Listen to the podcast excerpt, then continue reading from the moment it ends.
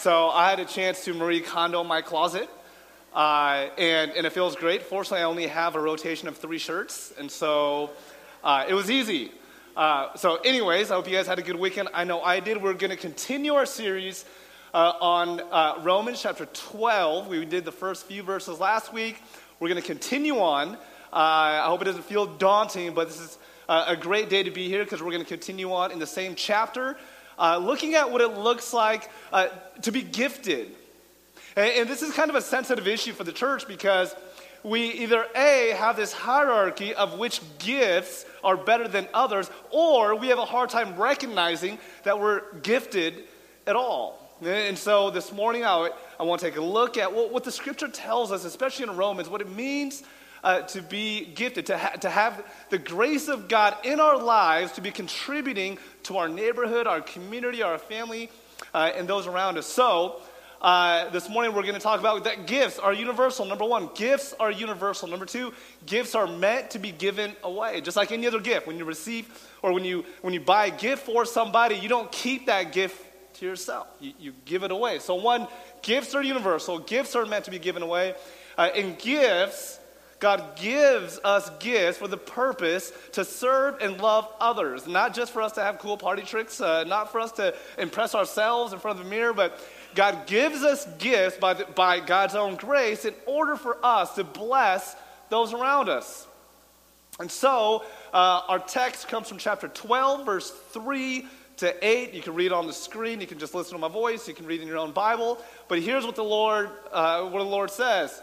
Uh, For by grace given me, I say to every one of you, do not think of yourself more highly than you ought, but rather think of yourself with sober judgment in accordance with the faith God has distributed to each of you.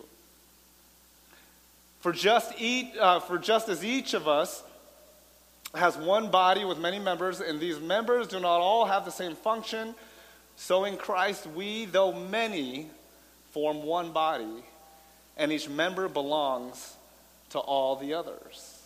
Verse 6 we have different gifts. Okay, we all have different gifts, is what Paul says to the church. According to the grace given to each of us. According to the grace. So the, there's a pattern that's been coming up between gift and grace. Gift and grace. Uh, if your gift is prophesying, then prophesy in accordance with your faith. If, you're, if it's serving, then serve. If it is teaching, then teach. Uh, if it is to encourage, then to give encouragement. If it is to give, uh, then give generously. If it is to lead, do it diligently. If it is to show mercy, do it cheerfully. Let's pray. God, thank you so much for your word. In your, in your grace of your gifts. And God, help us to recognize what those are. Help us to recognize those things or, or skill sets that we don't possess and to be honest with ourselves and to serve faithfully and diligently to the community with love, with patience, with humility, just as you've uh, created us and designed us to do. In your name we pray. Amen. Uh, for, for many of you, or just like many of you, I, I grew up experimenting with different sports and activities. And, and my parents uh, gave me the privilege to, you know, sign up for any Little League baseball or football or, or whatever it is to just kind of scan uh, these different elements that I can participate in. And, and, and, believe me, I've tried it all. I've tried every single sports. I've tried uh, many uh, musical instruments. I knew right away that was not my gift. Uh, like a good uh, Korean family, I even experimented with the violin. that certainly was not my gift. And so I gravitated to sports. And one of the sports that I did enjoy was baseball.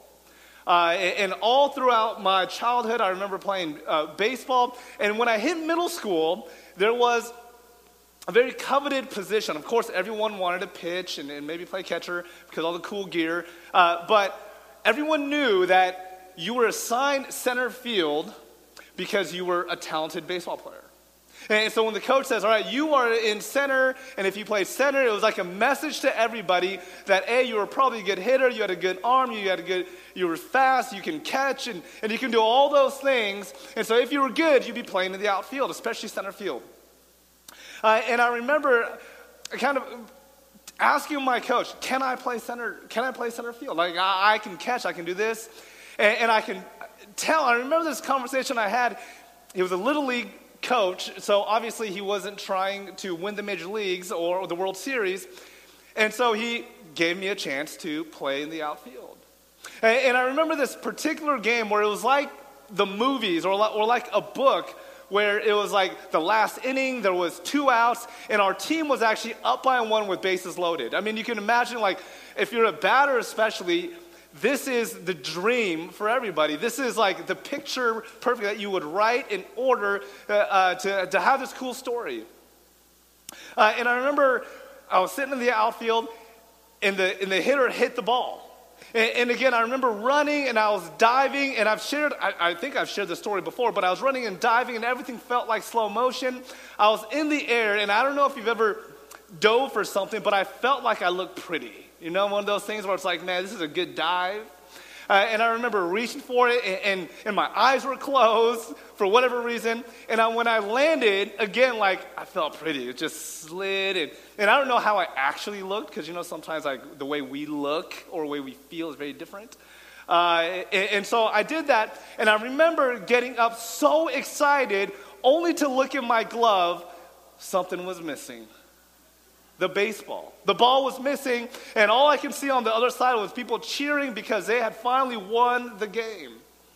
And, I remember from that point on how upset I was. And you can even tell several years later that I'm still haunted by that experience, that it would be a, sermon illustration for multiple years in a row. And I remember thinking, like, oh, I'm the worst baseball player. Oh, I shouldn't quit baseball. I shouldn't do this. I can't catch. I can't. And I remember all these voices, really more internally than externally, where I've convinced myself that baseball is not my gift.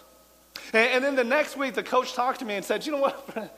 you know what, friends? Maybe, maybe center field is not is not the position you should play this week." And, and, and to me, I agreed. I said, "Okay, I'm not very good, so just." Put me at wherever you want. Put me at right field because everyone knows if you're in center field, you're great. If you're in right field, uh, they just want you to get some playing time and their parents talk to the coach. I don't know. And, so I said, okay, I'll play right field. But he said, you know what? I want you to play second base.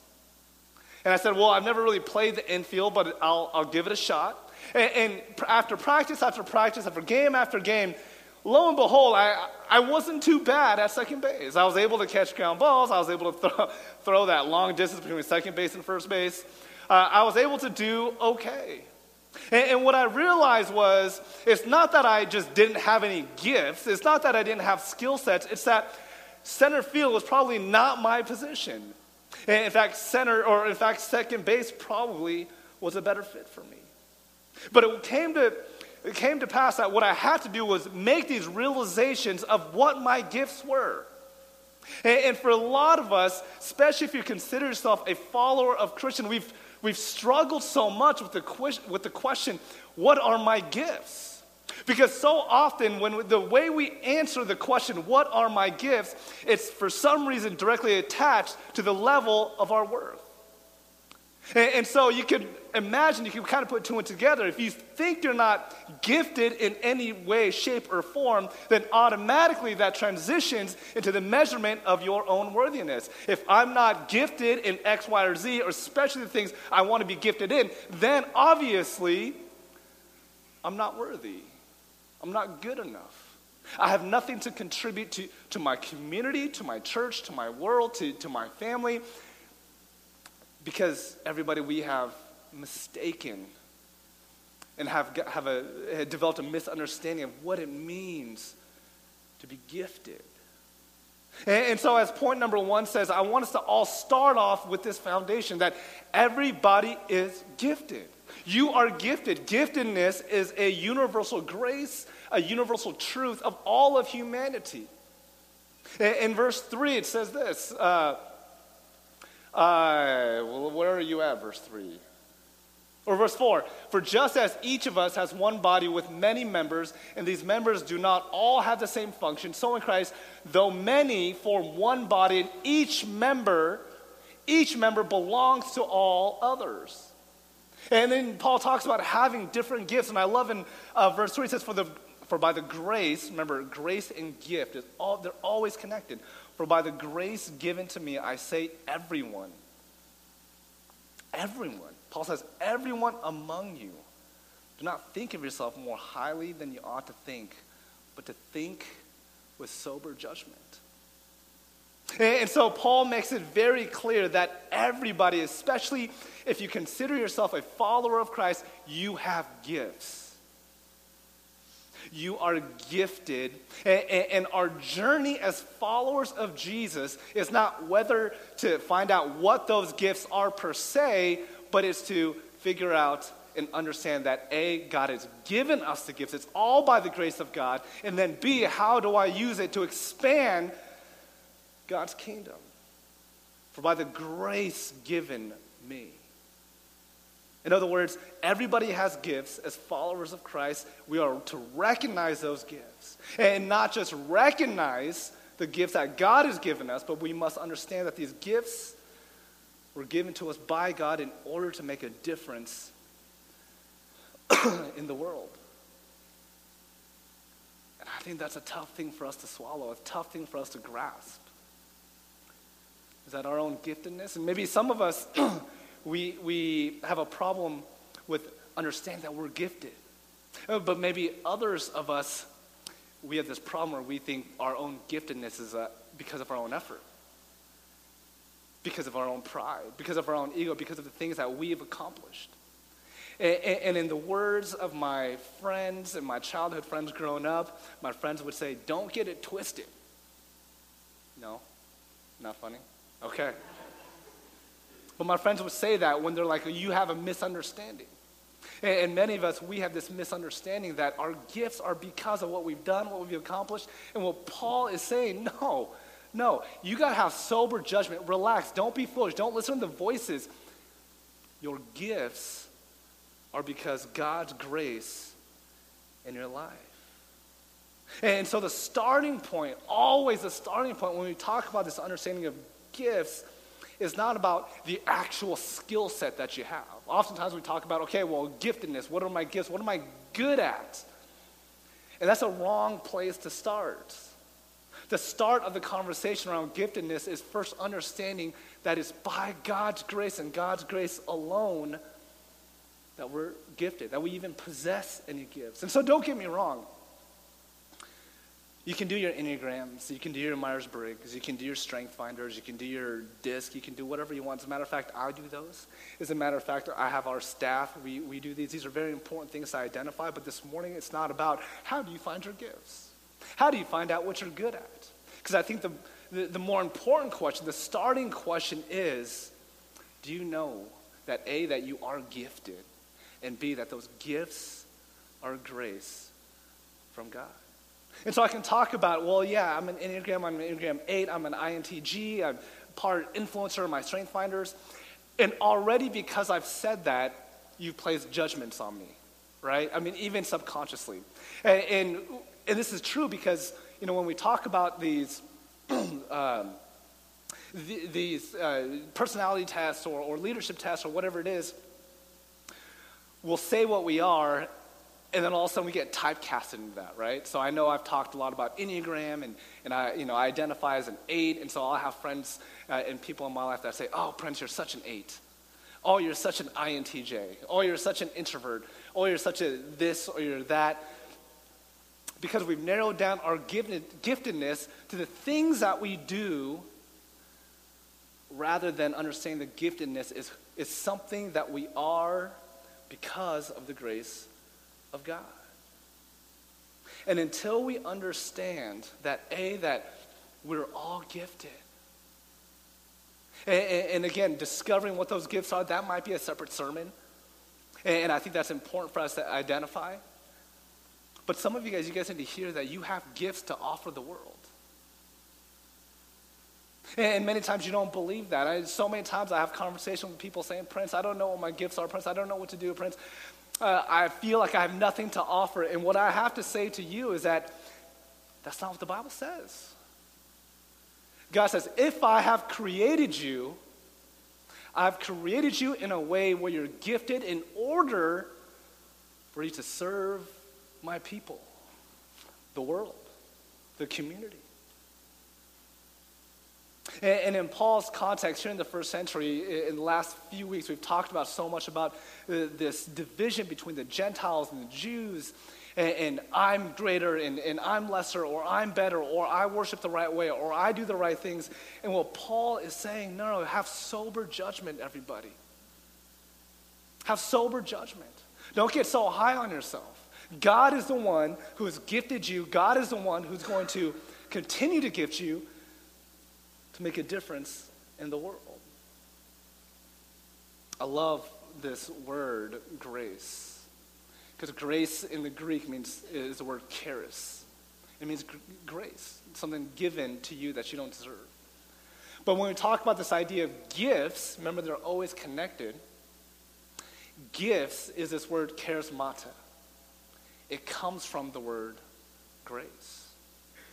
Charismata, the gifts that you possess, the talents, the skill sets, the way you contribute, is a byproduct of the way that God has created you. It's from the grace of God. And, then in verse 4, it says this number two, gifts are equal and different.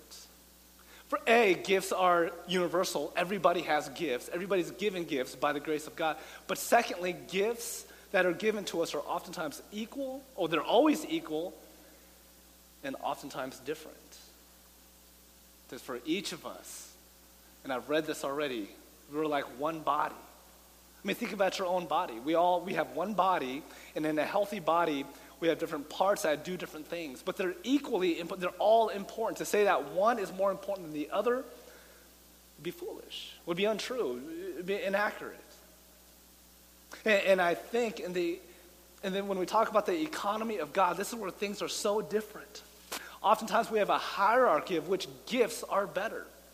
But I would argue that in the economy of God, the giftedness of a CEO is no more important than the giftedness of an assistant, of a custodian, of a manager.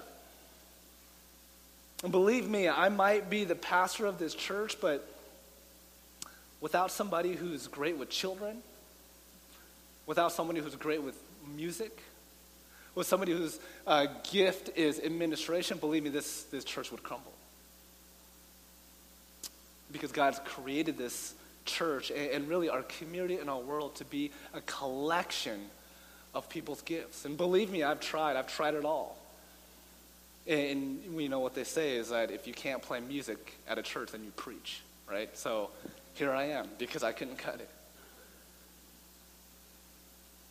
And so, lastly, it's this we're all gifted. It's by the grace of God that we're gifted. Number two, those gifts are equal, but oftentimes different. So don't think that your gift is greater than others. Don't think that other people's gifts are greater than yours. And then lastly, gifts are meant to be given away. Gifts are meant to be given away.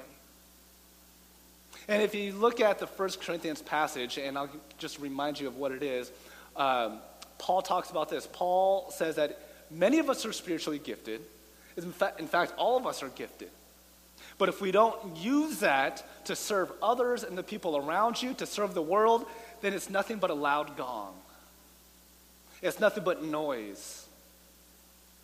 And, so, what Paul is saying, what he said in 1 Corinthians, what he's saying in Romans is this He's saying that your gifts, by the nature of it, because it's a gift from God, is for you to give it away.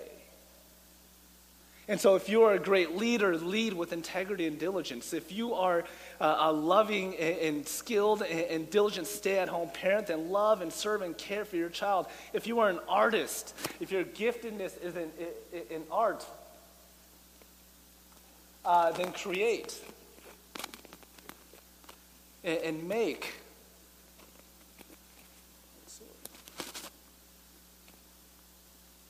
And make this world a better place. If your giftedness is in teaching, then teach, then coach, then do it with love and compassion. If you're a doctor, do it and serve well. And to have empathy for your patients. If you're in public safety, love your community. Be there to protect. This is what worship is. And so, so many times, and this is may, maybe where I depart from my Calvinist friends, where they're like, you know, some of them, the hyper Calvinists especially, will say, What is God's plan? What does God want from us? What does God want from me? What is the direction that God wants me to be in? And what I would argue is that God wants you to just to worship, to use your spiritual gifts, to gifts, whatever way that you are gifted, to use them. And so, therefore, it doesn't matter what job that you're in, you can still be doing your calling because you are sharing the gifts that you have that God has given you. That is your spiritual worship, that is your calling. And so, the question of this morning is do you know that you have gifts? Or, or maybe the next question is what are you doing with those gifts? And, and, as I close and as I invite the band back up, my question for you to ponder and to reflect is what are my gifts?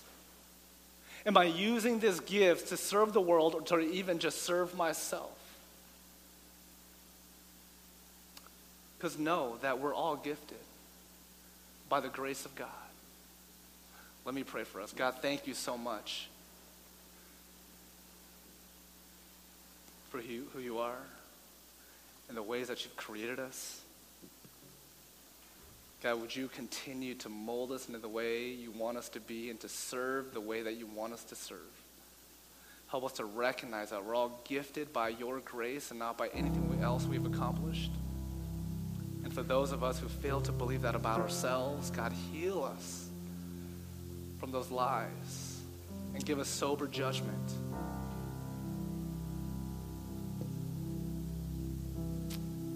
thank you. Continue to use us for, for your kingdom to serve others. In your name we pray.